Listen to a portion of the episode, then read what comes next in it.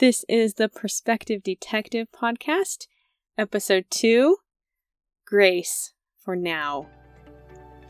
Hi, I'm Sabrina DeYoung. I'm a life coach and I'm a member of the Church of Jesus Christ of Latter day Saints. This is the Perspective Detective Podcast. Here, I'm going to share true principles and mind management tools to help you live in a more empowered way with you as the creator of your life. Let's do this. My husband and I were in a city together a few months ago, somewhere we had never been before. And we were just kind of trying to kill some time and we needed something to eat. And we were in a really cute spot in town. And we were like, okay, we know we want to, we just knew we wanted to eat. We wanted to find some restaurants. And we were at a park and there was a map of this area of town. And so we're looking at the map. We're like, okay, this is great. There's a map. How cool. And, you know, kind of looking down and like, okay, we figured out where we want to go. We point to the map. This is where we want to go. But then we're like, okay, that's awesome. But where are we? and so we're looking around at the map trying to figure out where we were. And then I noticed I'm like, oh, there's this big smudge mark on the map. There's this big spot that's been rubbed off because everybody comes over and they put their finger on the map that says you are here. Or sometimes it has a little star. And we're like, okay, we're here. Now we can figure out where we're going. We cannot get the direction oriented correctly if we don't know where we are. So that's what I'm going to talk about today. I'm going to talk about knowing where you are before you can even figure out where you are going. So I really like CrossFit. That's just one of my favorite hobbies. I like that I have to work hard for it and that it there's a lot of variation and it kind of gets me out it kind of gets me into a mental space that is different than what I'm used to and is is just empowering for me. I just like it. I'm not saying that you have to like CrossFit. I'm just saying that I really like it and I liked it enough that I became a coach and I coached for 3 years through two pregnancies and I I just loved it. I loved it. I just felt really great and I really enjoyed coaching and I really liked hitting different goals and then I had my fourth baby and also went through some other just hard stuff, just hard things in life and then we'd moved and I felt like I had to quit CrossFit to just really focus on my family because of the things that we were going through. And I actually kind of went through a little bit of depression, but I remember thinking, I've just got to get back to CrossFit. It's just the thing that I love. So I tried to go back. And I just couldn't accept that I did not have the same capabilities that I had before I had even gotten pregnant and also gone through the, you know, just the trauma stuff that we had just recently gone through. So I would try to do the workouts, try to lift the same weights, try to do the same movements and everything. And I was not in a good mental space and I wasn't at my best physical condition because I had just had a baby, let alone be in the right mental space. So I quit. I just couldn't do it. I was going home every day just crying because I couldn't do the things that I expected to be able to do. I couldn't do the things that I had done before. And so it was really not good for my mental health like it had been before. And it wasn't good for my body like it had been before because I wasn't being kind to myself. So I actually spent three years just working on my brain and getting into a healthier mental space. Um, only just recently, just a few months ago, I felt like I was ready to go back to CrossFit. And I was like, okay, I, I'm I'm actually okay with where I'm at now. I went back and I, of course, had lost lots of muscle mass and forgot some of the technique and didn't even have the capability to do the technique. But this time was different. I wasn't going home crying every day. I wasn't breaking down in the workouts and having a self pity party. I had decided that I'm just going to have fun and I'm going to accept where I'm at. And I've been able to progress because of the mindset that I've been in, where I'm like, I'm just having fun and this is where I'm at. I'm not as strong as I used to be. I'm this strong. I'm not as coordinated as I was before. I'm this coordinated now. It's been a really interesting experience for me to be able to scale and to just enjoy being me, just enjoy being where I'm at and accepting how I am now. And I'm having a lot of fun now. Okay, so I want to give you another example of how it's more helpful to accept where you are than trying to be somewhere else than where you are on your journey. So imagine you have a child that is throwing a tantrum. Maybe your child is crying, hitting, wailing on the floor, um, throwing things at you. My child throws things at me. He said, I have, I guess I have one particular child that I have in mind that, that he's a little more intense. He says really big words, probably the biggest words that he can think of, which is, I hate you and I want to kill you, mom. um, he's, he's a great kid, but he says lots of scary things when he's throwing a tantrum. So just imagine whatever it is that your kid does when he or she is throwing a tantrum. How are you feeling? And what are you going to do? You're probably getting really frustrated, maybe really angry that your kid is acting this way. Like, you should know better. I have taught you better. That's what I think sometimes. Um, when our kids often throw tantrums, we often actually end up mirroring them. When my kid is like, I hate you, and I'm like, that's fine, I hate you too. Um, or, oh, I never think I want to kill him, but anyway, we'll we'll lose our cool. We'll yell, we'll threaten, we'll use force. Like, if you don't stop throwing a tantrum, I'm to throw you in your room or I'm to leave you here at the store and I never want to see you again. But essentially, what ends up happening is because we want the tantrum to stop so much, we end up throwing a tantrum ourselves. What's really going on here is that we want the tantrum to stop. We want them to feel better so that we can feel better because it doesn't feel good when our kid is throwing a tantrum. And we think that the kid having a tantrum is the problem. We end up not being the parent that we probably want to be because we're not paying attention to where we are now. We're focusing just on where we want to be, which is I don't want to feel frustrated, right? I don't want my kid to be doing this. I don't want to feel hated tech really for me like i said my kid is telling me that he hates me or i don't want to feel embarrassed right now that my kid is laying on the floor in the grocery store. So let's go back let's bring it inward to where we are now. You are here. Feel the frustration. You are frustrated. Okay? Your child is frustrated. This is where we are in this moment on the map. You are here. Just think about that next time your kid is throwing a tantrum. Instead of throwing a tantrum back, be like, okay, how am I feeling? Drop into your body. Where am I at? I am frustrated. This is this is frustration. My kid is feeling frustrated. I promise it'll be so much more helpful for you and your kid if you can look back, find that star on the map. Where are you now? Instead of thinking, let's make this part be over. Try changing the thought to right now, my kid is having big emotions. That's what's happening right now. Right now, my kid is clearly frustrated with whatever is happening right now. Right now, I am frustrated with what's happening right now. Be all in on that thought rather than resisting it and thinking that it should go away. I'm frustrated. What does frustrated even feel like? What if instead of trying to make the tantrum go away and in turn, you know, throw our own tantrum, we got curious about frustration, got curious about the tantrum, not moving on to a new thought, but accepting where we are now. I'm frustrated. I'm choosing to be frustrated. and that's okay. What if you sat in that curiosity and even brought in, maybe, I mean, you could bring in love. Maybe you don't have a lot of love for your kid right now, but at least bring in curiosity, both for yourself and for your child.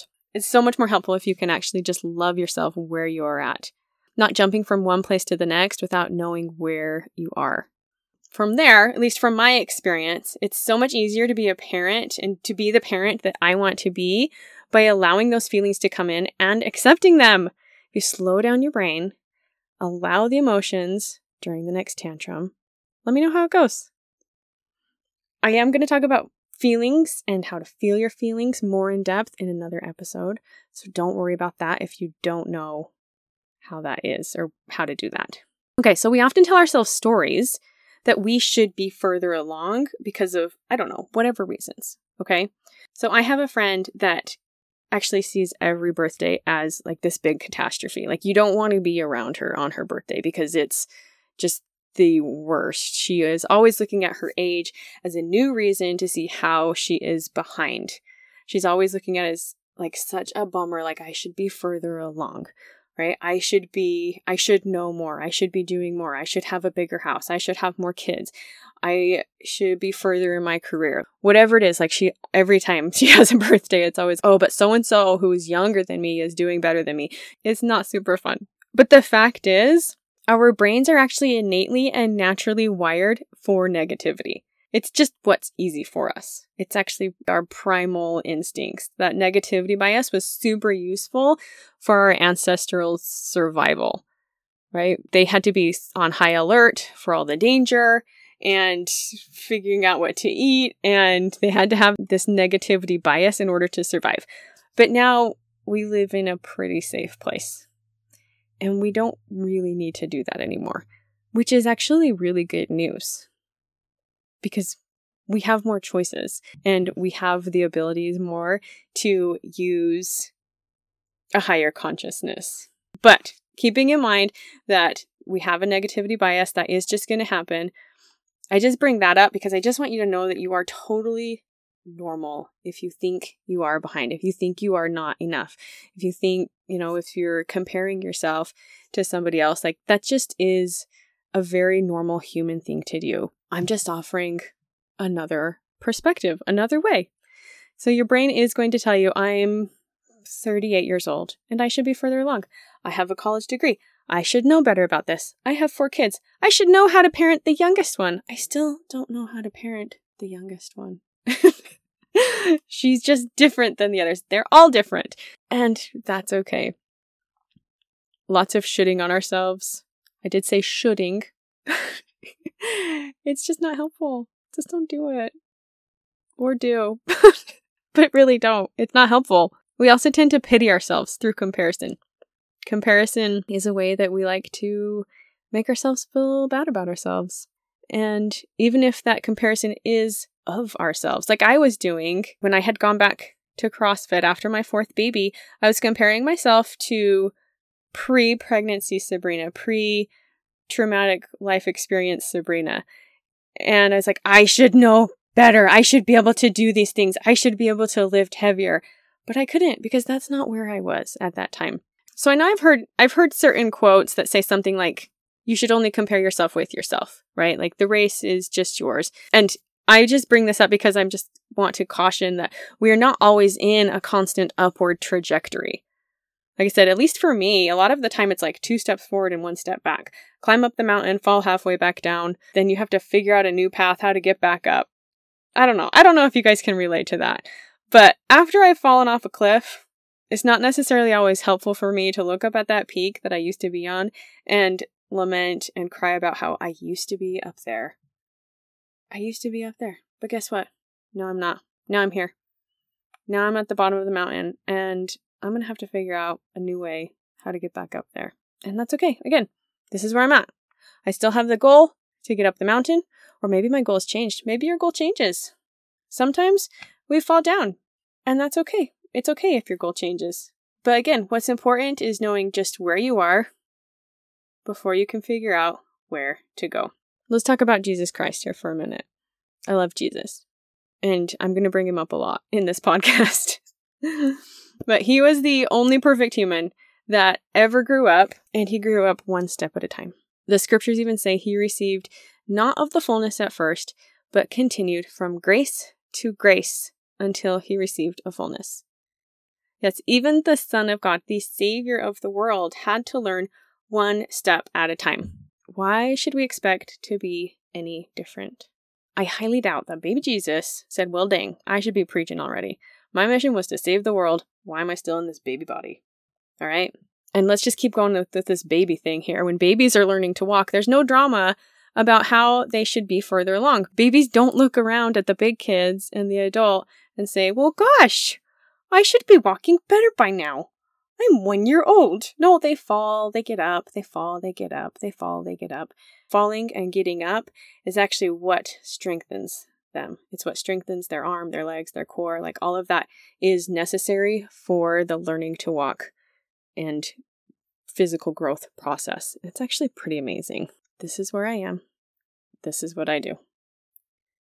Just keep moving forward, step by step by step. My six year old son just started kindergarten, and we actually we held him back a year. He's six, and he has several friends that are his same age who are in first grade, but he's never once asked me why he's not in first grade. He's just excited to go to school.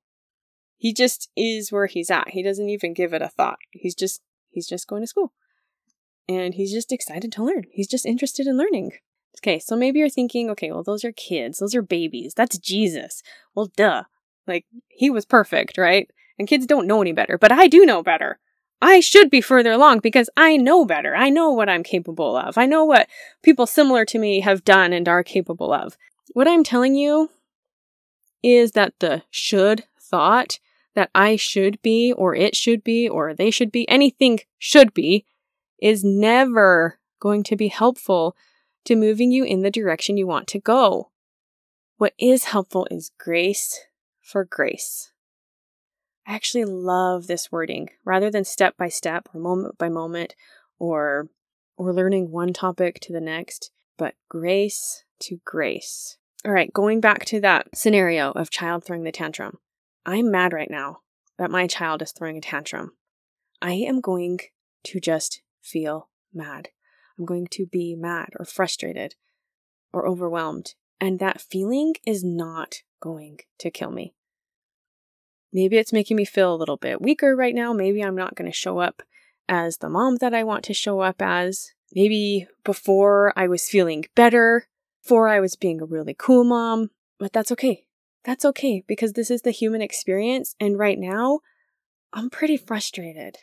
Or going back to my, my CrossFit example, I'm weak right now. I used to be stronger, and now I feel inadequate. Feeling inadequate or weak is not going to kill me. It's just where I am right now. We absolutely need to give ourselves grace in order to progress and move along in our journey of progression. There's no grace in should. There's no grace in comparison. There's no grace in regrets or self inflicted insults.